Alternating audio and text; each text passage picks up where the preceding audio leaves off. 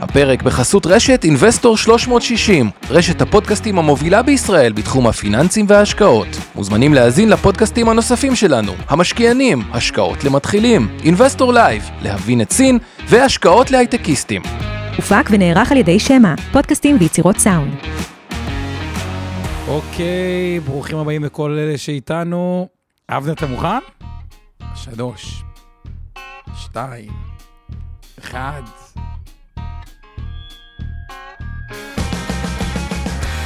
המשקיענים.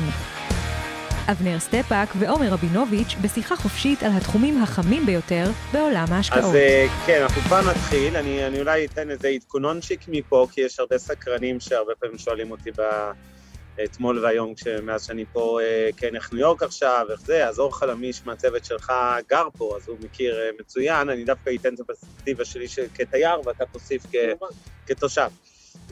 אז קודם כל, רוצו לניו יורק. למה? מבחינת קורונה, אה, סבבה פה, זה מזכיר את ישראל שלפני נגיד חודש וחצי, כלומר, כולם מסתובבים פה עם מסכות בחוץ, אה, גם אלה של האופנוע מאחוריי, ועסקים אה, פתוחים, גם מסעדות, בתי קפה, למעשה כל העסקים חוץ מברודוויי אה, פתוחים כרגיל, כולל תערוכות ברוב המוזיאונים וכולל הכל. מסעדות נניח, מותר להם תפוצה של 50% בפנים, אבל הם קיבלו פה נדל"ן בחינם, מדרכות וכבישים, ממש סגרו פה מסלולים ברחובות בחלק מהמקומות, אבל בסך הכל די קל פה. אני אגיד שסופר זול עכשיו, אה, טיסות יש ב-500 דולר ב economy בהרבה חברות עכשיו, מלונות מחירים בדיחה ממש, מלונות שבאופן נורמלי ב-400-500 דולר אפשר להשיג פה ב-100-150 דולר עכשיו, מה לעשות, העיר ריקה. מה אתה עושה בכלל בניו יורק, אבנר? תספר לנו, בדובאי זה ה liquidity, מה אתה עושה בניו יורק? סוד סודי. סוד סודי, סוד כמוס על פרה ולסוס, אתה אומר. שופינג. תשמע, יש לי קצת פגישות עסקיות, אבל זו לא נסיעה עסקית, באתי לפה קצת להירגע, כי היינו אחרי כמה חודשים מטורללים, באמת, עם המון המון דברים שקרו, ואת חלקם אתה גם מכיר אישית, כי דש, חלקם איתו בהנפקה עכשיו, אספק, תכף נדבר על זה. אספק. יש לי חברה נוספת, שלא נזכיר את שמה, שהיא בתהליך אה, מרתק בפני עצמו. אז, אה, אז יש לי גם פגישות עסקיות, אבל הרוב בכנות באתי פה בשביל הפאן, וקצת להירגע מתקופה אה, תקופה קשה, טובה, אבל קשה. וזהו, בסך הכל כיף לראות שעולם חוזר. טוב, לא, כי כשהלכנו בהליכה האחרונה ודיברת עם אשתך, אמרת לה שאתה נוסע לעבוד, אז לא יודע. פה יש... עברתי אליה. מה? אתה לא אומר לאשתך כל הזמן שאתה נוסע לעבוד גם כן? את הזה. לא, מיכל שלי לא, יודעת לא. שאני פה... לא, לא, אני צוחק, אני צוחק, אני צוחק. הרבה יש פרגונים לפאן. בקיצור, אה, אני אגיד משהו על ניו יורק, אה, בצד העצוב של ניו יורק, שאני אגיד שלא מעט חנויות נסגרו, אה, בעיקר בתחום האופנה זה בולט, והקמעונאות, כי מזון וזה הכל עובד, מסעדות, בתי קפה, בסך הכל רובן חזרו לעבודה יפה, אבל ב, ב, נגיד באזור הסוף, שאנחנו נמצאים כרגע, נראה לי שאחת מכל חמש-שש חנויות פה נסגרה, וכשאני נסגרה זה נסגרה פרמננטלי לצמיתות, לא לרמה של עכשיו אה, אה, סגורים לקורונה ונחזור בעוד חודשיים, יש פה המון אה, חנויות של להשכרה, אבל בסוף זה ניו יורק, אז לא צריך לדאוג, די כיף פה כתייר, ואני חושב שאנשים, בטח אחרי שנה וחצי של גיהנום בישראל, שמחפשים יעדים ואין הרבה מקומות לנסוע אליהם עדיין עם הקורונה, בטח לא אירופה, אז נשאר פחות או יותר דובאי, ניו יורק, יש קצת, כן, נישות, אה, קפריסין חלקית, יוון חלקית, אה, סיישל ועוד כל מיני, זה בהחלט יעד מעניין, במיוחד שבשגרה הוא יעד מאוד יקר, ודווקא עכשיו אפשר להשיג אותו אה, די בזול, ובלי להימעך עם מיליוני מבקרים בכל מיני מקומות מרכזיים. אז, ב... אז... אני חייב לציין שזה מאוד מעניין לשמוע פרספקטיבה של תייר, כי כאשר אני בכלל חווה משהו הפוך לגמרי. בדצמבר היה באמת ריק, היה שלג, הכל היה ריק. היום אני בקושי יכול להיכנס למקום הרגיש שלי של הבראנץ', כי הוא מלא, הוא מפוצץ. זה גם. בישראל אגב. מעולה, אז אנחנו חודש וחצי מאחורה, אני כבר אה, מחוסן, חיסון שני, והרבה אנשים שאני מכיר גם מחוסנים, צעירים. מעל חצי אגב מהניו יורקרים בגילאים של ההתחסנות כבר חוסנו, כן. וכבר מדברים שאם עכשיו אנשים יחזרו לקולג'ים, או יחזרו לבתי ספר אה, על תיכונים, יהיו כבר חייבים להיות מחוסנים אה, עד אה, אחרי הקיץ. מר אופנה ומר בראנצ'ים אה, ביחד בניו יורק, אה, עושים להם, אה, מחייכים ומבסוטים וזה, בסדר, להיות המקום הקבוע שלי של הבראנץ', לא ליד החנות ריטל המיוחדת של אבנר, ששם נפגשנו. טוב, תמשיכו, סתם, אני צוחק. כמקומי, כמקומי אני צריך לסגור בעצם את המסעדה ליום חמישי לפחות שבוע לפני, או אפילו ימי שישי ושבת וראשון. אז מרגישים שחוזרים אה, חזרה לשגרה לעומת דצמבר, כמובן זה לא חזרה לשגרה לפני הקורונה.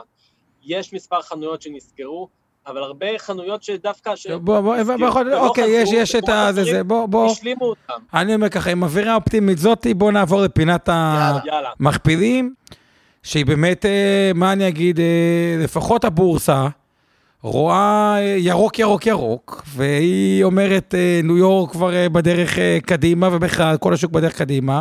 ואנחנו מדברים פה על ה-S&P 11.5% מתחילת השנה, ואני מזכיר, זה אחרי שנת קורונה, שהייתה בסוף לא עם אחרי כזה ירידות. הנסדק, אחרי ששנה שעברה היה טוב, פלוס 9.7, מכפיל רווח עתידי 30 לא נמוך, אבל עונת הדוחות התחילה עד עכשיו, גם לגבי S&P עד הנסדק, ירוק מאוד, חיובי מאוד, בנקים הפגיזו, טסלה נתנה דוח אה, better than expected, expected ה- אה, המניה בכלל טכנולוגיה. גרוע ממה שאמור להיות. ה- ה- השבוע הזה הולך להיות סופר קדוש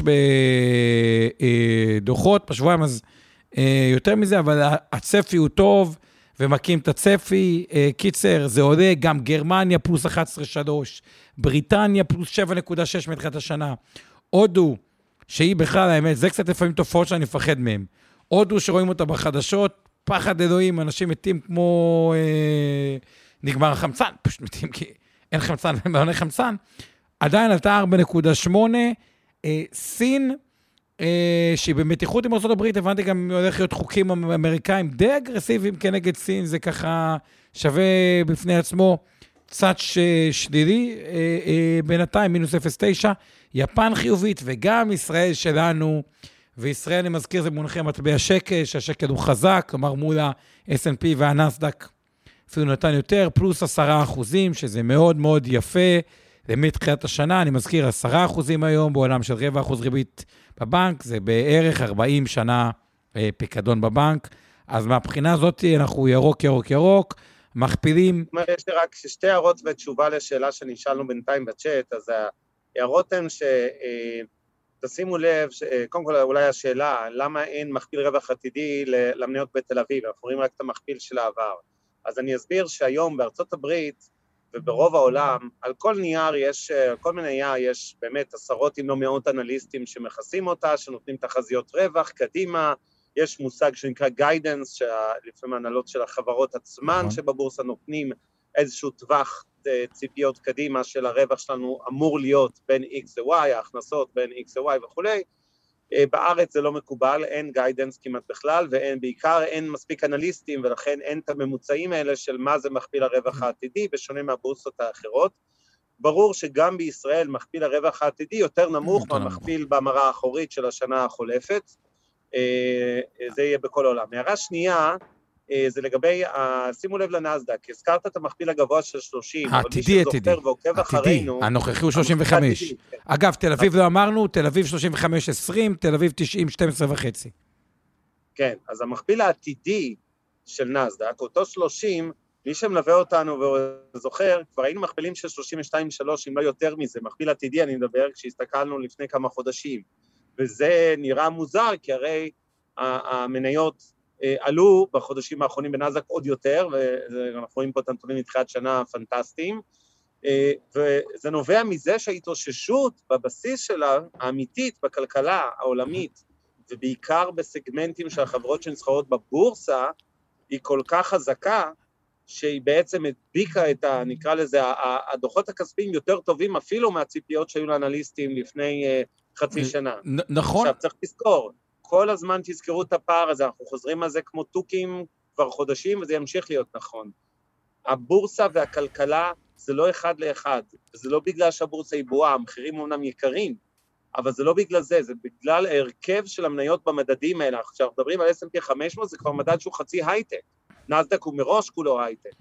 ההייטק, בט, בטח החברות שמשקלים אה, גבוהים במדדים האלה, זה לא החנויות פה למטה בעשור בניו יורק או באלנבי בתל אביב, זה לא העסקים הקטנים והבינוניים שהרבים מהם קרסו בתקופת הקורונה או יקרסו בחודשים הקרובים, ולכן תזכרו תמיד שהמצב של החברות בבורסה, שזה מלכתחילה החברות היותר גדולות ומצליחות, שבכלל לא, יכלו להנפיק. כמו שאמרת, אמרנו את זה, אני, אני רגע, זה זה, אבל עוד סימן אבל, דווקא שאנחנו לא בתוך שוק בועה, מעבר לזה שאנחנו רואים פה במכפילים שהאלטרנטיבה באמת באג"ח היא 1.6, תשואת אג"ח לעשר שנים של ארה"ב, או בישראל אחוז אחד, שזה מאוד נמוך, כלומר, אלטרנטיבי.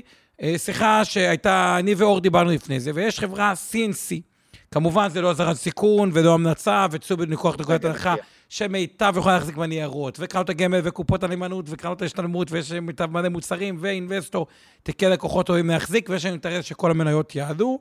תיאורטית, או אם אנחנו מדברים על שורט שירדו, אז uh, הכל זה רק בשביל הדוגמה וה-common sense uh, והזווית הלימודית. אבל דיברנו לפני זה על מניה של CNC, שמראש הם מכפילים טובים, לדעתי מכפיל אזור ה-15, או 12 uh, עתידי, או תוך כדי זה uh, אתה יכול uh, להסתכל רגע לבדוק. והתוצאות שלה היו יותר טוב מהקונסנזוס, כלומר, היא הפתיעה לטובה, ולמרות זה היא ירדה חמישה אחוזים, למרות ההפתעה. כלומר, זה מראה שהשוק מצפה לתוצאות טובות, והוא יודע להעניש אם מישהו הפתיע, אבל לא הפתיע מספיק בהתחשב בהפתעה שחשבו, אז אנחנו לא נמצאים בשוק בוטי, חברות שלא אה, אה, מתפקדות טוב, או דוחות לא טובים, נשחטות. אה, מצד שני, גם יש קצת דברים מוזרים, שזה באמת מעבירים אותנו לנושא הבא של ההנפקות וה... הנפקות ובכלל ספאקים.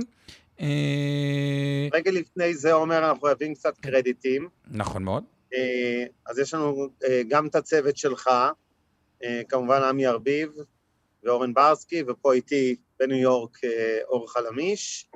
יש את הצוות של מיטב דש, עוז גצליק, שמנהל את השידור, וכמובן יש לנו לקהל החשוב היקר של חרשים ולקויי שמיעה, שני פתרונות מדי שבוע, או אה, סימון של איתן גרבר שמלווה אותנו, ומי שצריך כבר יודע, raise your hand, נעביר אתכם אה, לראות את איתן בשפת סימנים, וכל אחד אחר, וזה לא רק אה, חרשים ולקויי שמיעה, כל אדם שרוצה לראות כתוביות, מוזמן ללחוץ על הכפתור close captions, ולראות שם אה, את שיר פלדמן שלנו, ואני לא יודע אם את לבד היום עם, או עם גיבוי, אבל אה, מתמללת את האירוע הזה בלייב, אפשר לראות כתוביות ואפשר להוריד אותם.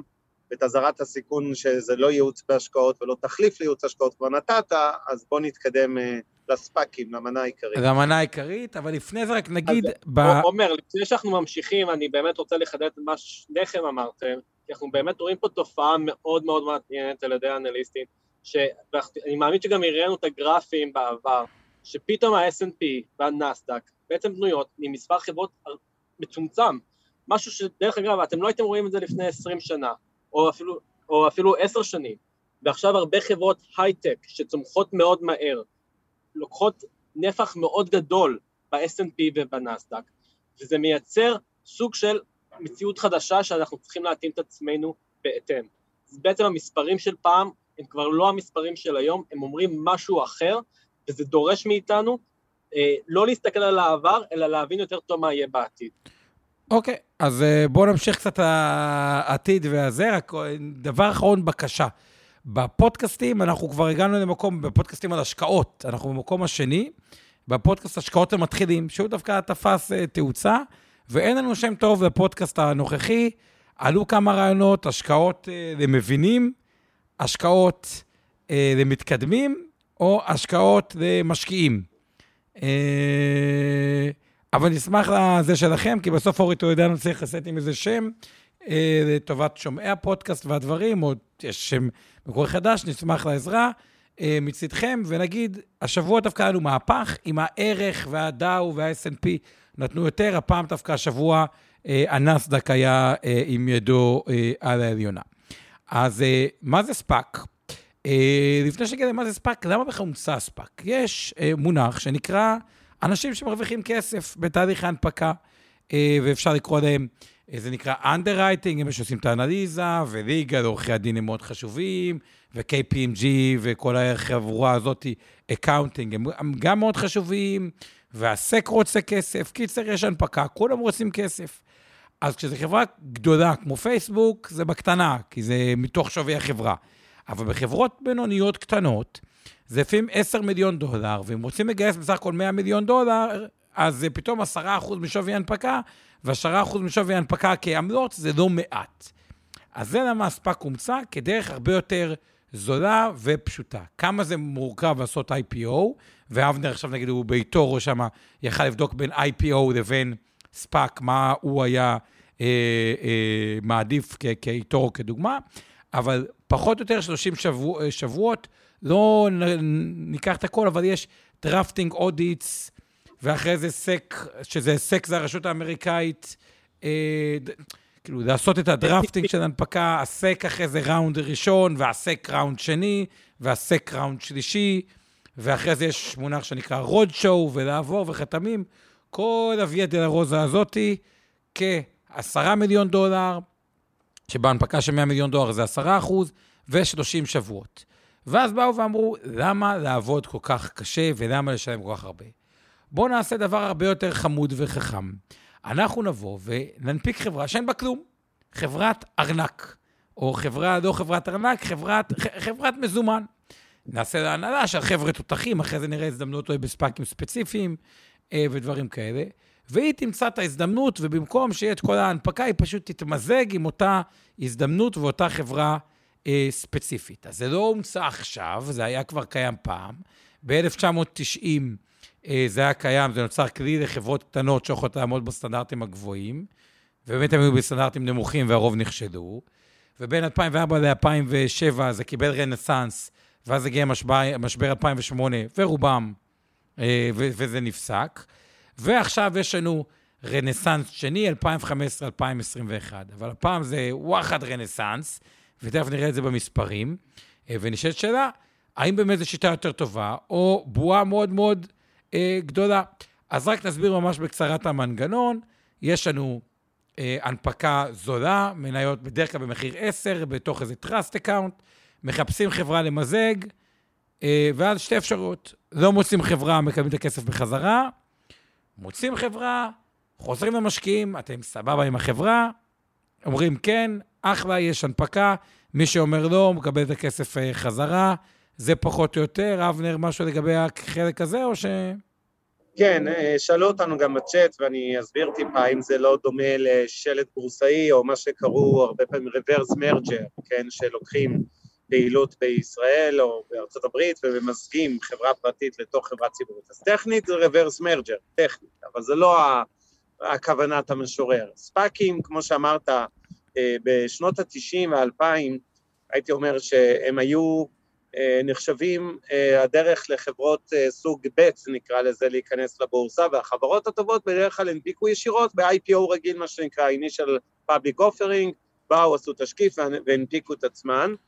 דווקא בשנים האחרונות הספאק הפך להיות באמת מקום בחברות מצוינות, כלי להנפיק את עצמם בבורסה, תכף נסביר קצת על ההבדלים, אני אני אתן לך להמשיך עם המצגת, בין הנפקה דרך ספאק לבין הנפקה רגילה, אבל אה, אני אגיד, אה, כן, אני רוצה להוסיף טיפה על הטכניקה, משהו בהתחלה של זה, מי שבדרך כלל קונה בהנפקה את הספאק עצמו, אלה משקיעים פיננסיים, בעיקר קרנות גידור, היום גם הרבה retail, מה שפעם לא היו קונים, כל הספאקים מונפקים ב-10 דולר למניה, בדרך כלל קונים חבילה של שתי מניות ואיזה אופציה אחת בנגיד 11 וחצי דולר, צריך להגיד שאחוז גדול מהספאקים האלה לא יצליחו, אבל הדאונסייד הוא מוגבל, זאת אומרת נניח שספאק לא מצא איזה חברה שתתמזג לתוכו, יש לו בדרך כלל 24 חודש לעשות את המשימה הזאת, לבצע אותה, נניח שהוא לא הצליח, או מצא חברה, חתם על חוזה, אבל משקיעים של הספאק שצריכים לאשר את המיזוג הזה לא אישרו אותו, כי הם חשבו שהחברה לא טובה, או שהמחיר של העסקה הזאת הוא לא מספיק אטרקטיבי, אה, אז בוורסט קייס סנאריו הפסדתם איזה אחוז, שניים, שלושה על ההשקעה שלכם, בהנחה שקניתם בהנפקה באותם עשר דולר, כי בבסיס, מה היה שם? אירוע שכמעט כולו מזומן, אוקיי? גייסו 200 מיליון דולר, 300, 500, רוב הספאקים אגב, גיוסים של 150 ל-500 מיליון דולר, ובגדול הכסף הזה שוכב בקופה, אולי אפילו מקבל טיפונת ריבית, ומחכה בעצם לעסקה, לאותו מיזוג אה, מפורסם. אם הוא לא קרה, אז לא קרה כלום, אז קיבלתם מזומן חזרה כמעט את כל ההשקעה. ואם הוא קרה, אז תלוי איזה נכס נכנס כמובן. יש לחברות האלה בעצם שנתיים, לספאקים, לאתר אה, אה, חברה, אסור להם לבוא מראש להנפקה עם איזה חברת יעד, זאת אומרת, הם לא באים מראש ואומרים, אוקיי, דוגמה של איטורו שהזכרת, שאני אה, דירקטור שם ובעל מניות, זה לא שהספאק אה, שהנפיק ידע מראש שהוא יבוא עם חברת איטורו, לא, הנפיקו ספאק, ברוב הספאקים צריך להגיד גם יש איזושהי אה, הגדרה אה, עקרונית של סקטור, יכול להיות ספאק של פינטק, יכול להיות ספאק של אה, חברות אחרות, זה נכון. לא חייב להיות אגב טכנולוגיה, למרות שהרוב בשנה האחרונה כמובן זה טכנולוגיה, ובעצם כל ספאק כזה, שיכול להיות בכל גודל תמיר לשאלתך, אה, קטנים, גדולים, בינוניים, בדרך כלל לא מקובל, אין כמעט ספאקים מעל 750 מיליון דולר כזה, רובם גם לא כל כך מוצלחים, אלה שהלכו ל, ל, להיות גורילות בתחום, ובגדול, אה, הם צריכים לבוא נקיים, הנפיקו מעין שלט בורסאי עם צוות מוביל, מי שמוביל את הספאק זה בדרך כלל אנשי מקצוע לא רק פיננסיירים, אלא הרבה פעמים אנשים מאותה תעשייה, נגיד היה מנכ"ל של חברת e-trade, אז הוא, הוא, הוא עומד באחד מראשי הספאקים של הפינטק. נכון. בדרך כלל זה אנשים שיוצאים מהתעשיות, שבהם הן מחפשות חברה להתמזג, ואז בעצם יש להם את השנתיים לעשות את זה, וכמובן צריך לאשר את העסקה, אבל בוא תמשיך עומר ואחרי זה... אז באמת, אה, מה הם סוגי, בהמשך למה שאבנר אה, אמר והסביר את זה מעולה, מה הם אותם סוגי חברות? אז בואו נבין כרגע איך העולם עובד, איזה חברות, יש מודל בולטון, דיברנו עליו בעבר, מודל אה, ניתוח חברות. אז יש לנו בהתחלה סטארט-אפים, ממש סטארט-אפים בהתחלה, ואז הם קצת יוצרים, ומה שנקרא young growth, שיש איזה proof of concept, וזה כאילו ככה מתחיל לעבוד, ואז i growth, זה דוגמה... חברה כמו רוקוק, זה בארצות הברית פחות מוכר, אבל קחו חברות אה, אה, אנרגיה סולארית, אז בהתחלה, אז היו ממש איי-גרוט. אחרי זה הן עדיין צומחות, מה שנקרא mature growth, כאילו צמיחה מאוחרת, חברה כמו גוגל, היא עדיין צומחת בצמיחה דו-ספרתית, אבל זה כבר ברור שהיא לא בהתחלה, כלומר, יודעים מה זה גוגל, אנדרואיד וכו'. ואז זה נקרא, זה מין stable אה, כזה, קוקה קולה, אנשים שותים קולה בסבבה, אבל היא לא צומחת בדו-ספרתי, חד-ספרתי, ואז אם הם לא הצליחו להמציא את עצמם מחדש, אז נכנס disruptive, מה שקורה היום, בכלל מדברים הרבה על disruptive technologies, ניקח חברה כמו פורד, לא תמציא אותה מחדש, באסה, תמציא את עצמה מחדש, אז יכולה עוד פעם את אותו גל של משור גרוס או משור stable. Uh, uh, עכשיו, אותם ספאקים בדרך כלל, מה הם מחליפים? מה הם באו לענות? על איזה צורך? הם בעצם מחליפים את אותם קרנות הון סיכון בשלבים יותר מאוחרים. אז בואו נבין איך עובדת קרן הון סיכון. יושבים חבר'ה ואומרים, idea stage, יאללה, מגניב, הנה, עומר, בואו נתחיל, איך אני התחלתי את העסק שלי, באתי, אמרתי, רגע, יש בעיה, יש מלא מוצרים, בוחרים אותם, צריך לבחור אותם יותר אה, נכון, צריך גם טכנולוגיה, בן אדם רוצה לראות הכל בדוח, אולי דוח 24. קיצר, אה, שבע חושבים ככה על הדוח, מתחילים להקים את זה, Friends and Family אולי משקיעים כסף, יש אחרי זה איזה משקיע סיד ראונד, כלומר עד מיליון דולר זה הרבה פעמים מ-Friends and Family, 100 מיליון זה בדרך כלל מה שנקרא סיד ראונד. סיד ראונד זה קרנות שמשקיעות ברעיונות ככה בתחילת הדרך. אני דיברתי נגיד עם מישהו, שעם מישהו ששמעת אה, לא מזמן, Datorama, Datorama חברה שנקרא Salesforce, במלא מלא כסף, הוא השקיע מיליון דולר, לפי שווי חמישה מיליון דולר, Datorama נמכרה לדעתי במאות רבות של... אה, מיליונים, והוא השקיע את זה שזה היה קונספט. זה ה seed round, או ב eToro, אני לא יודע מתי אתה השקעת, אבל זה היה שהיא הייתה, כבר היה חברה, היה כבר אה, חברה, אחרי זה יש round A, שזה גיוס אה, יותר, ואז בדרך כלל היה round A, B, C, D, ואז הלך לאיזה IPO ענק. בעצם הספאקים אמרו, למה שתלכו לכל הקרנות, ראונד A, ויעשו לכם תנאים, והוואנטות, כל הקרנות הגדולות. בואו ישר לבורסה, זה חם, רוצים, פחות תנאים, כסף יותר איזי uh, מאני, מה שנקרא. Uh, ובעצם פתרו את בעיית הסבבי uh, המשך. כלומר, אני מעריך שאיתורו הייתה מתממשת כדוגמה, או זה זה, עם סיבוב המשך ולא לציבור. עכשיו, מה הבעיה, או מה קורה עכשיו? אפשר לראות פה ה-value של ה-SPAC, או IPO in mergers, המאנסלי, הוא מטורף. כאילו, תראו מה קורה פה. או תשמעו מה קורה פה, כי הרוב זה צופי הפודקאסט. 150 מיליארד אה, דולר אה, בחודש זה כבר הגיע, או ברבעון הראשון, שזה כבר הרבה. עכשיו, מה אחת הבעיות, אגב, שזה מייצר?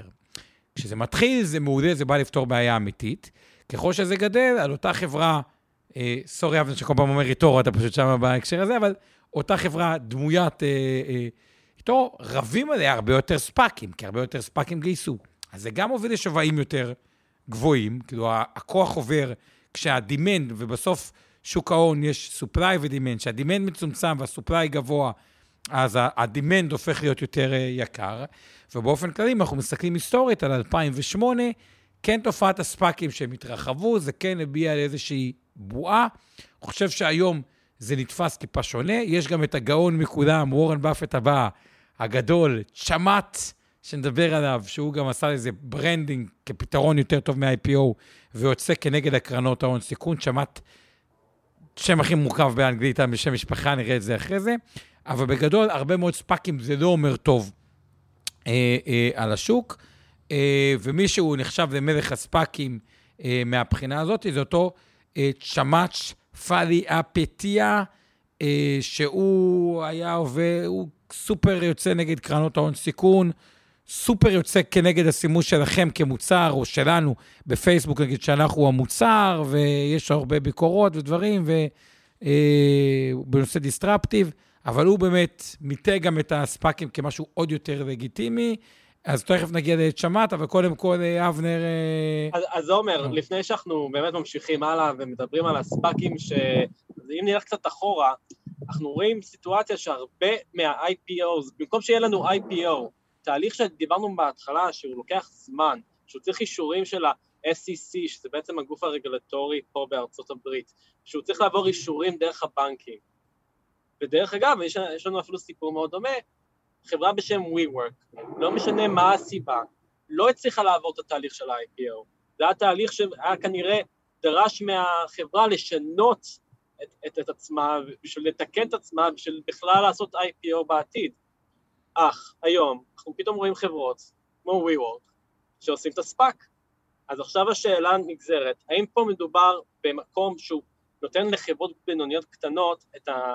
את המרחב התפעולי באמת לגייס כסף, או שזה גם נותן לחברות שאולי לא אמורות לעשות IPO, את המקום לעשות את הקיצור דרך הזאתי לספאק. וזו שאלה שאנחנו צריכים לשאול כשאנחנו משקיעים בספאקים. אני, אני אגיד שבעיניי זה לא כזה קיצור, בסוף השתי חברות האלה יהיו ציבוריות אחת לאחד, והמשקיעים שקונים ספאק, לא בהנפקה, נדבר על משקיעים אחרי שכבר נודע שספאק הולך להתמזג עם חברה X, הוא מצא את חברת המטרה שלו, הם קונים בסוף את חברת המטרה, הם לא קונים את הספאק כספאק את השלד. ובסוף שתי החברות האלה, בין אם היא מאותה חברה הגיעה, אחת הגיעה דרך IPO בדלת הראשית, והשנייה נכנסה בדלת האחורית, נקרא לזה דרך ספאק, תכלס שתיהן כפופות בדיוק לאותה רגולציה בהמשך. כלומר, אם WeWork יש לה בעיית רגולציה, היא, היא, היא אולי דחתה זמנית, הרוויחה כמה חודשים, אבל היא לא תיפטר ממנה כשהיא תיסחר. עכשיו, איפה הנקודה? היתרון מהזווית של החברות, למה חברות הולכות לספאקים ולא ישירות לנאסדק? הרי התהליך הוא די דומה מבחינת זמן, בשני המקרים אנחנו מדברים על כשישה חודשים, זאת אומרת אם אני חברה ששוקלת להנפיק, אם אני אלך להנפקה בבורסה ישירות עם תשקיף וחתמים אז זה ייקח שישה חודשים ואותו דבר דרך ספאק, רק מה? בספאק בדרך כלל בשלב הרבה יותר מוקדם, נניח אחרי חודשיים מאותם שישה חודשים כבר יש לי ודאות שאני באמת הולך להנפיק, בעוד שבתשקיף ו-IPO רגיל אנחנו נדע את זה ממש רק ביממות האחרונות, חודש האחרון לפני הנפקה, נרגיש ודאות גבוהה. למה זה? כי בספאק כבר בהתחלה הולכים לרוד שואים עם משקיעים מוסדיים, עם כל אלה שאמורים לקנות בסוף, קרנות נאמנות וקרנות פנסיה וכולי וכולי, שאלה שאמורים לקנות את ה...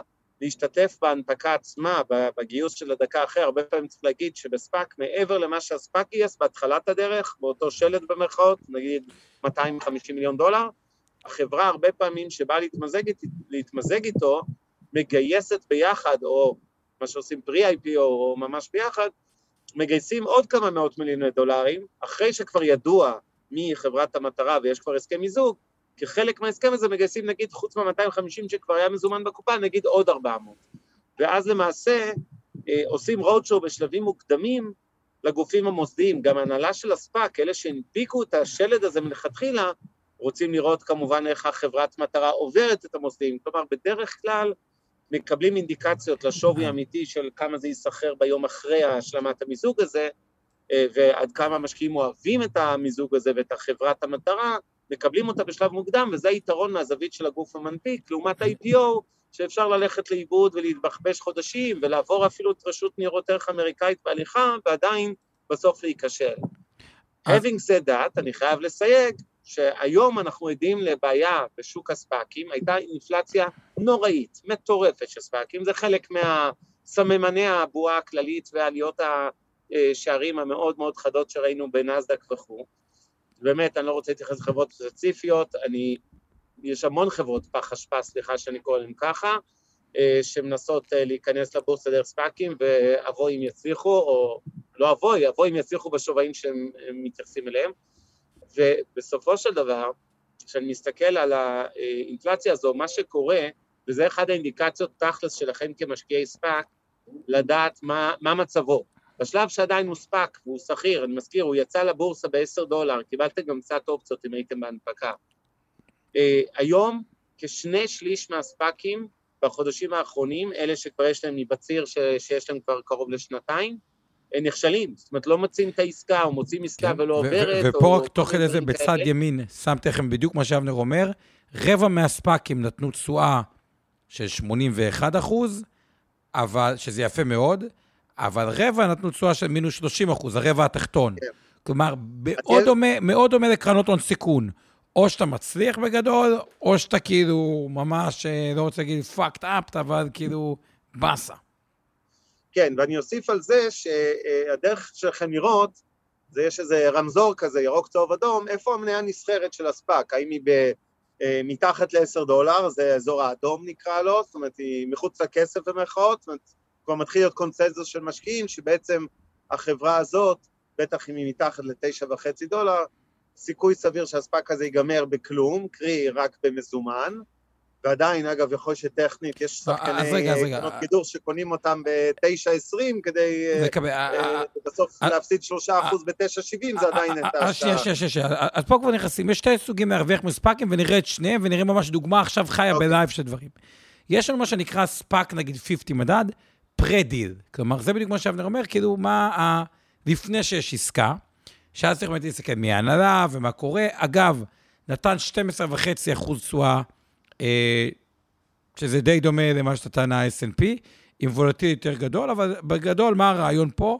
להמר בעצם, שאני דווקא דרך, דרך אביב האסטרטגיה, כלומר, אומרים, אה, יש פאק, הדאונסייד, אם הצלחנו לקנות את זה קרוב ל-10, ונראה עכשיו דוגמה למניה כזאת, ככל שאנחנו יותר קרובים ל-10, ה downside יותר קטן, ואם הנהלה טובה במקרה יצטרכו למצוא חברה טובה, יש upside גדול, אה, תיאורטית, ויש את הספאק post-deal, שזה אחרי שיודעים כבר מהעסקה ומה העסקה ואת הדברים וכו', שפה רואים עשה תשואה אומנם גבוהה, 17.61, אבל הוולטיליטי, הוולטיליטי, סטיית התקן מאוד מאוד גבוהה. כמה מאוד גבוהה? 44 אחוזים. סתם כדי להבין, ה-S&P הוא שליש מזה, הוא 14 אה, אחוזים, ונתן 11 אחוז תשואה. כלומר, התשואה האבסולוטית הייתה מאוד טובה, תשואה מצוימת סיכון קצת פחות, אבל אחרי שאמרתי את כל זה, דומה להון סיכון, ה top רבע אחוז, ה-25 אחוז הטובים עשו 81 אחוז תשואה, ה-25 אחוז הפחות טובים עשו מינוס 30 אחוז אה, תשואה, ואולי אני אראה לכם סתם, כדי, נחזור אחרי זה לשקפים האלה, אבל כ, כדי ככה, כ, כ, כדוגמה לספאק, כדי שזה יהיה אולי יותר מוחשי. יש חברה שהיא נקראת היום, אה, עברתי כמה, AC, H-A-A-C. שוב, לא המלצה, רק להסביר את, ה, את הקונספט. יש אחרי זה מישהו שאני עוקב אחריו, שהוא נתן את התזה עליו.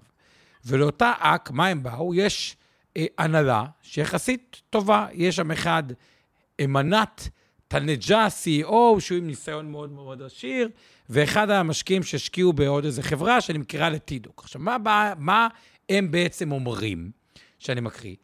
Our mission is to partner with businesses that are leveraging technology to create consumer-centric, data-driven, cloud-based solution that can both. Uh, קיצר, אני, לא- האנגלית שלי לא, אולי אבנר עדיף שאתה ת, ת, תגיד אנגלית, מה הם באים ואומרים? יש בעיה, מערכת הבריאות עולה מלא כסף, מלא, בארצות הברית, והיא לא מנוהלת טוב, והפתרון הוא שיהיה אה, פתרונות יותר data-driven ו-cloud base ותוכנות והכול בעולם של ה healthcare. ואחד מהם, ובאמת, הדוגמה שהם נתנו טובה זה Teladoc, ש- Teladoc, מי שלא מכיר, היא מתחום הרפואה, סוג של הזום של בתי החולים, שבאמת עשתה מאוד יפה, היא עשתה 1,473 אחוז בחמש שנים, ששוב, תשואה לא רעה, אם משווים את זה לביטקוין זה מעט, אבל לרוב האנשים 1,400 אחוז תשואה אומרים זה עדיין סבבה.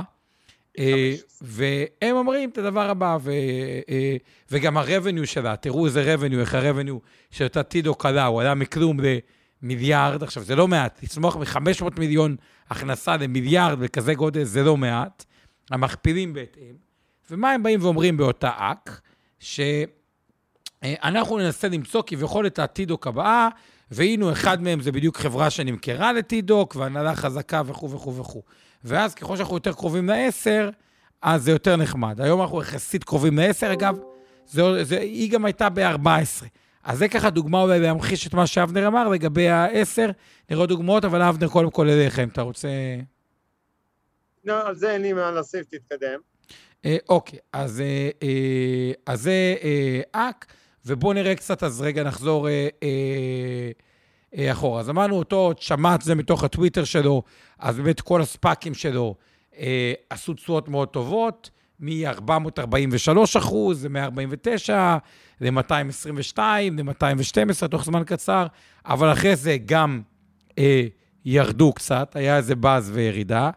היום שאנחנו מסתכלים, ופה ראינו את התשואות של הספאקים, אה, מבחינת ספאקים מפורסמים, או כאלה שרואים, אגב, המדד הספאקים הוא קצת היה בירידה. אפשר לראות את גלקטיק. גלקטיק, אתה רוצה להגיד משהו לגבי זה, אור אולי? אה, לא, זה פשוט, הדבר הקטן שאני יכול לציין, אבל שבאמת אנחנו רואים הרבה תעשיות חדשות שעדיין לא מבוססות, כן משתמשות בפלטפורמה של הספאק, ויותר מזה, ואני חושב שאתה כבר ציינת מלפני זה, שהם לוקחים אנשים מהעולם של ה-VC, או venture capital. בעצם לוקחים אנשים שיש להם ניסיון עם חברות קטנות יותר, שהם עדיין ב state של מה שדיברנו לפני, של בין הסטארט-אפ, אבל לא בדיוק סטארט-אפ, משהו שכבר חצי עובד, והם עדיין לא במקום לגייס, אז האנשים שיש להם באמת הניסיון הרב הזה ב-VC, הם עכשיו מביאים את זה לצרכנים, באמת לנו. אבל לגבי החברה וירג'ין גלקטיק, אתה רוצה להגיד משהו שזה... בשתי מילים? חברה מאוד מעניינת אה, בתחום החלל, אה, יש כרגע הרבה עניין, הרבה טכנולוגיה. זה וירג'ין וירג'ין, נכון? כן, נכון. חברת התעופה, מי שמכיר, זה האימא. זה החברת תעופה. אם יהיה תיירות חלל, הם כנראה יהיו הראשונים. הראשונים, דראפט קינגס, ש... גם כן, אפשר לומר, רגולציה מאוד השתנתה פה בארצות הברית. DraftKings, אתה רוצה להגיד מילה לגבי זה? כן, אז DraftKings בעצם אה, זה חברה אינטרנטית בשביל הימורים אה, חוקיים של ספורט, משהו שדרך אגב לא היה חוקי בארצות הברית אה, עד, עד לא מזמן, וככל שבעצם הסטייטים משנים את החוקים, DraftKings עולה, זה נהיה בין החברה הפופולרית שיש, היא קצת נפגעה בגלל הקורונה, אבל בגלל שעכשיו מצפים שהרבה משחקי ספורט יחזרו, והרבה אנשים שבעבר היו שמים את הכסף שלהם בבורסה, ישימו את זה חזרה להימורים, כן. אז uh, כנראה לחברה הבורסאית הזאת יש עתיד. אז, אז זה דוגמאות נגיד שתי ספאקים מוצלחים, גם וירג'ין גלקטיק, הווירג'ין אותה תיירות חלל וגם זה זה, אז אחד עשה פי שבע על הכסף, אחד עשה פי רק שתיים וחצי על הכסף. מה שמשותף כמעט לכל מה שאתם רואים פה בדף הזה, אה, זה אה, צ'מאט, שהוא ה, זה של הספאקים. QuantumScape, שזה סביב הקוואנטים, גם מאוד אה, עלה. אבל לא הכל עלה. Nikola, נגיד, התבררה כסוג של פלופ, שהיה סיפור אה, עם אה, Nikola, לא, לא נרחיב עליו עכשיו, אבל... אז, אז דרך אגב, Nikola זה דוגמה טובה לחברה שכנראה יצאה לספאק. מוקדם מדי, בעצם חברה שעדיין לא היה לה מוצר, היה לה מוצר בכאילו, על הנייר, היה לה אה, פרזנטציה מאוד יפה. ומאוד, היה הרבה התלהבות, ובצדק, היה להם אה, בעצם טכנולוגיה מאוד מעניינת, אך עדיין לא מוצר אחד מה הטכנולוגיה במילה? לכביש, ו... מה הטכנולוגיה במילה אחת? את זה, בום, הכל נפל, ומדובר פה בנפילה מאוד קשה, בש... כמעט 95% מהשיא שלה. אז זה בדוגמה לזה, אז אפשר פה לראות כל מיני אה, אה, אה, דוגמאות, אז כל מה שאני אומר זה, אם חוקרים על מניות וסלקטיביות, זה חשוב במניות, בנושא של ספאקים, הסלקטיביות עוד יותר חשובה. אני יכול להגיד לכם, אני פחות מחזיק ספאקים, יש לי אה, יום רק את האק הזה, כי קראתי את המישהו, פשוט זה קרוב ל-10 ונראית הנהלה טובה, ונראה לי תחום סבבה, אבל זה כאילו, זה הסיבה, אבל צריך להיות סופר סלקטיבי. אה, עוד אז אינדיק... אה, חזרה לדווקא סלקטיביים, דווקא אולי צריכים לא להיות סלקטיביים, ואם נחזור אחורה, ונחזור על מה שדיברנו כן, על, כן. הוול, על הוולטיליטי.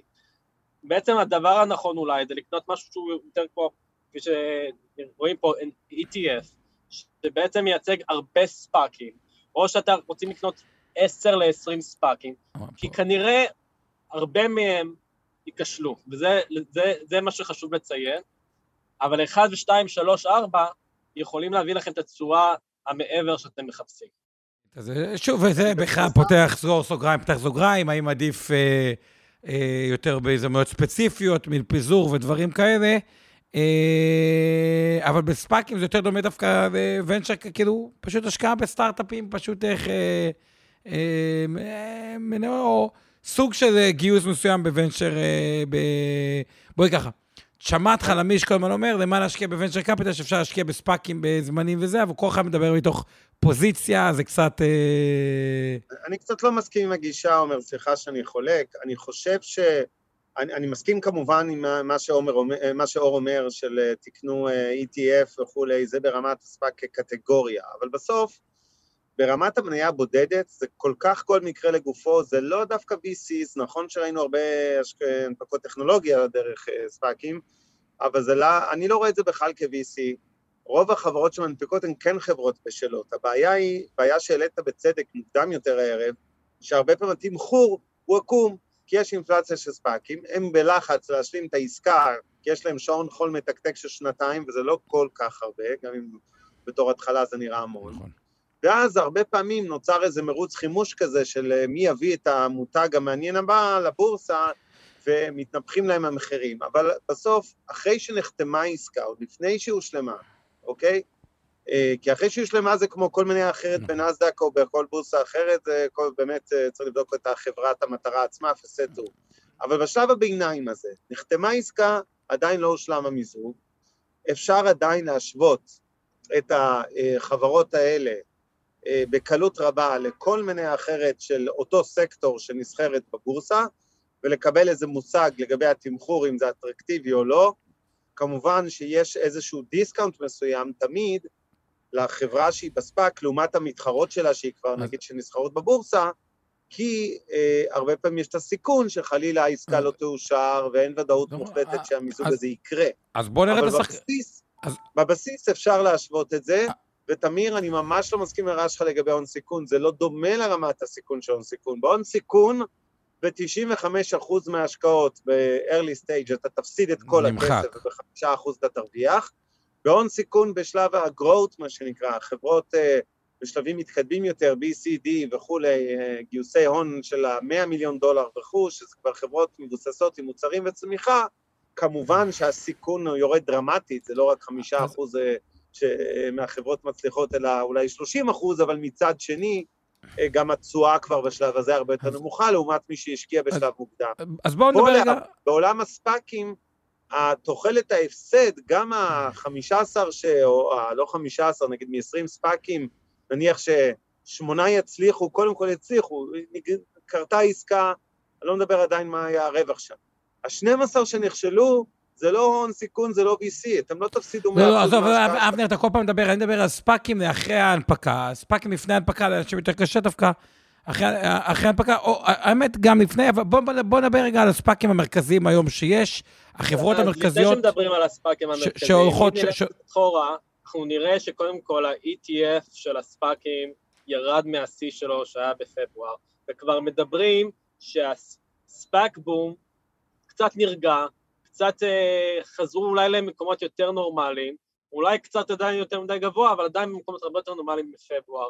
אז פה עכשיו נובעת השאלה, אולי אה, תעשיית הספאק שהייתה בבום כל כך הרבה, אה, לפחות בשלוש-ארבע שנים האחרונות, בום מאוד רציני, אולי עכשיו דווקא אחרי שהוא קצת ירד, אולי זה, זה המקום הנכון אה, כן לבנות חשיפה מסוימת בתחום, כי בעצם מדובר עכשיו בתחום שקצת נהיה יותר משוכלל מלפני חצי שנה אפילו. אגב, ההחזקות הגדולות בתעודת הסל של ספאק זה DraftKings, Opendoor, וואי, קצת עוד Pershing Square, Virgin Galactic, Skillz. אז יש שם חברות שהן אה, די מוכרות, Opendoor, כל אחד. אתה רוצה להגיד מילה, עוד רגע נגיד מילה לגבי כל אחד? בואו נראה רגע את הזווית הישראלית. הזווית הישראלית בתוך הספאקים, אבל בינתיים, אה, אור, תסתכל רגע על כל השמות האלה, ואני רוצה שתגיד מילה על כל אה, אה, אחת מהחברות. אה, זווית ישראלית, שתי חברות שזה בהחלט גאווה, ironSource ו eToro, זה סך הכל חברות היסוד בהנפקות הגדולות שהיום. יש לנו את Grab, ש Grab היא חברת משלוחים, קצת מזכירה את אה, Wolt באיזושהי צורה, Lucid Motors, United Wholesale Mortgage, שהיא נותנת אה, משכנתות. אתה רוצה להגיד מילה לגבי United אה, Wholesale? אה, אז פה בעצם מדובר בספאקים הגדולים שהתבצעו עד עכשיו, ואנחנו פתאום מגלים שספאקים זה לא רק מיליארד, שתיים, שלוש, זה יכול... השיא היום הוא כרגע כמעט 40, אם לא 40, ו... רגע, רק להתעכב על זה, להסביר. לא מדובר על כמה הספאק גייס בהתחלה, כי זה בדרך כלל מספרים נמוכים של 100, 200, 300 מיליון דולר או עד מיליארד, כי נדיר שיש מעל, אלא על הנכס, על חברת המטרה שהתמזגה, אוקיי? אותן חברות שאתם רואים פה אה, בגרף, אותן דוגמאות שהוזכרו, DraftKings זה כמובן אה, אחת הדוגמאות המוצלחות. אז אה. מדובר פה בין החברות הגדולות, אה, אני יכול לציין שיונייד הולסל מורגג' זו חברה מאוד מעניינת שבעצם מתחילה להביא מורגג' בצורה הרבה יותר קלה, אולי זה קצת נשמע כמו 2006-2007, אבל זה עולם הפינטק, אה. גם פייסייף זה גם פלטפורמה של כמו סוג של ונמו, אבל בחו"ל. ונמו, לא כולם יודעים מה זה, אז בוא תגיד מה זה ונמו. אה, ונמו, אוקיי, מצוין. מה זה ונמו בישראל? אז כן. אה, אוקיי, אז אה, עולם הפינטק, פה בארצות הברית, כשאני עושה העברת בנק, אני מתאר לעצמי שגם בארץ, יש אה, עלויות שעד לפני חמש שנים הייתי משלם כמעט 10 ל-15 דולר להעברת בנק.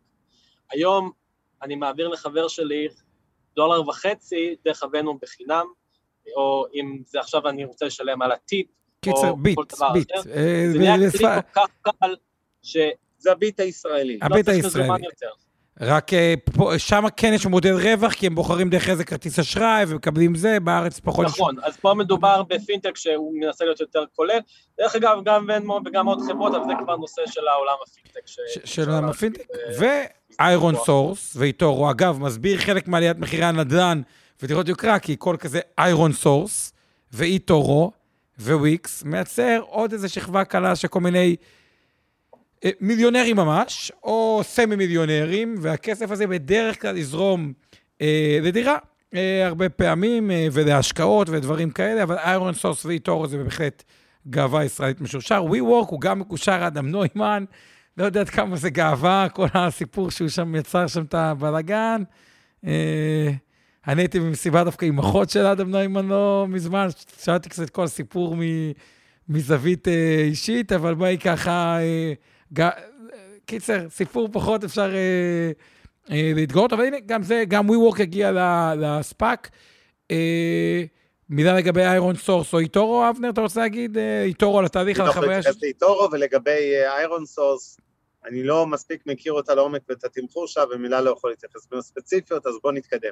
אוקיי. אה, אז זה ככה לגבי זה של...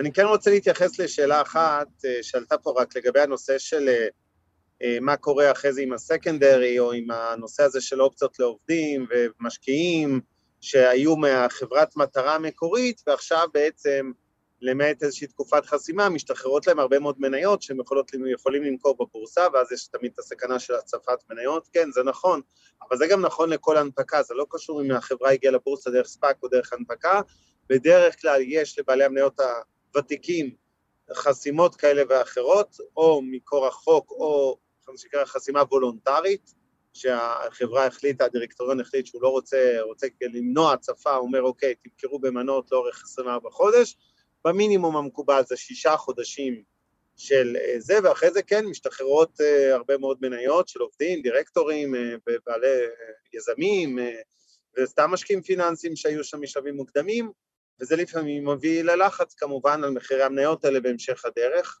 אבל בסדר, זה, זה נכון לכל הנפקה באשר היא. במיוחד במגזר הטכנולוגיה. ז, ז, זווית אחת על תכנון פיננסי בכל דבר, ובכלל מצב השווקים שאני מרגיש שטיפה נמתחו כאילו בתקופה האחרונה.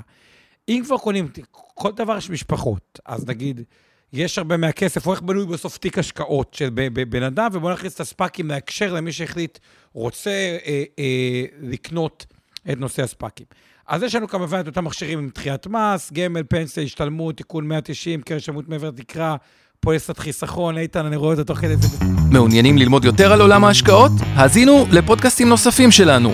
המשקיענים, אבנר סטפאק ועומר רבינוביץ' בתוכנית אקטואלית עם כל מה שחם בעולם ההשקעות. Investor 360 Live, אורן ברסקי ועומר רבינוביץ' מארחים את בכירי שוק ההון ומבינים את הטרנדים החשובים לשנים הקרובות. להבין את סין עם יובל ויינרב, עם כל מה שרציתם לדעת על הענקית מהמזרח, השקעות להייטקיסטים עם צח איציק, שיבנה איתכם תוכנית כלכלית להגשמת החלומות שלכם, והפודקאסט ההשקעות למתחילים, לכל מי שעושה את צעדיו הראשונים בעולם ההשקעות.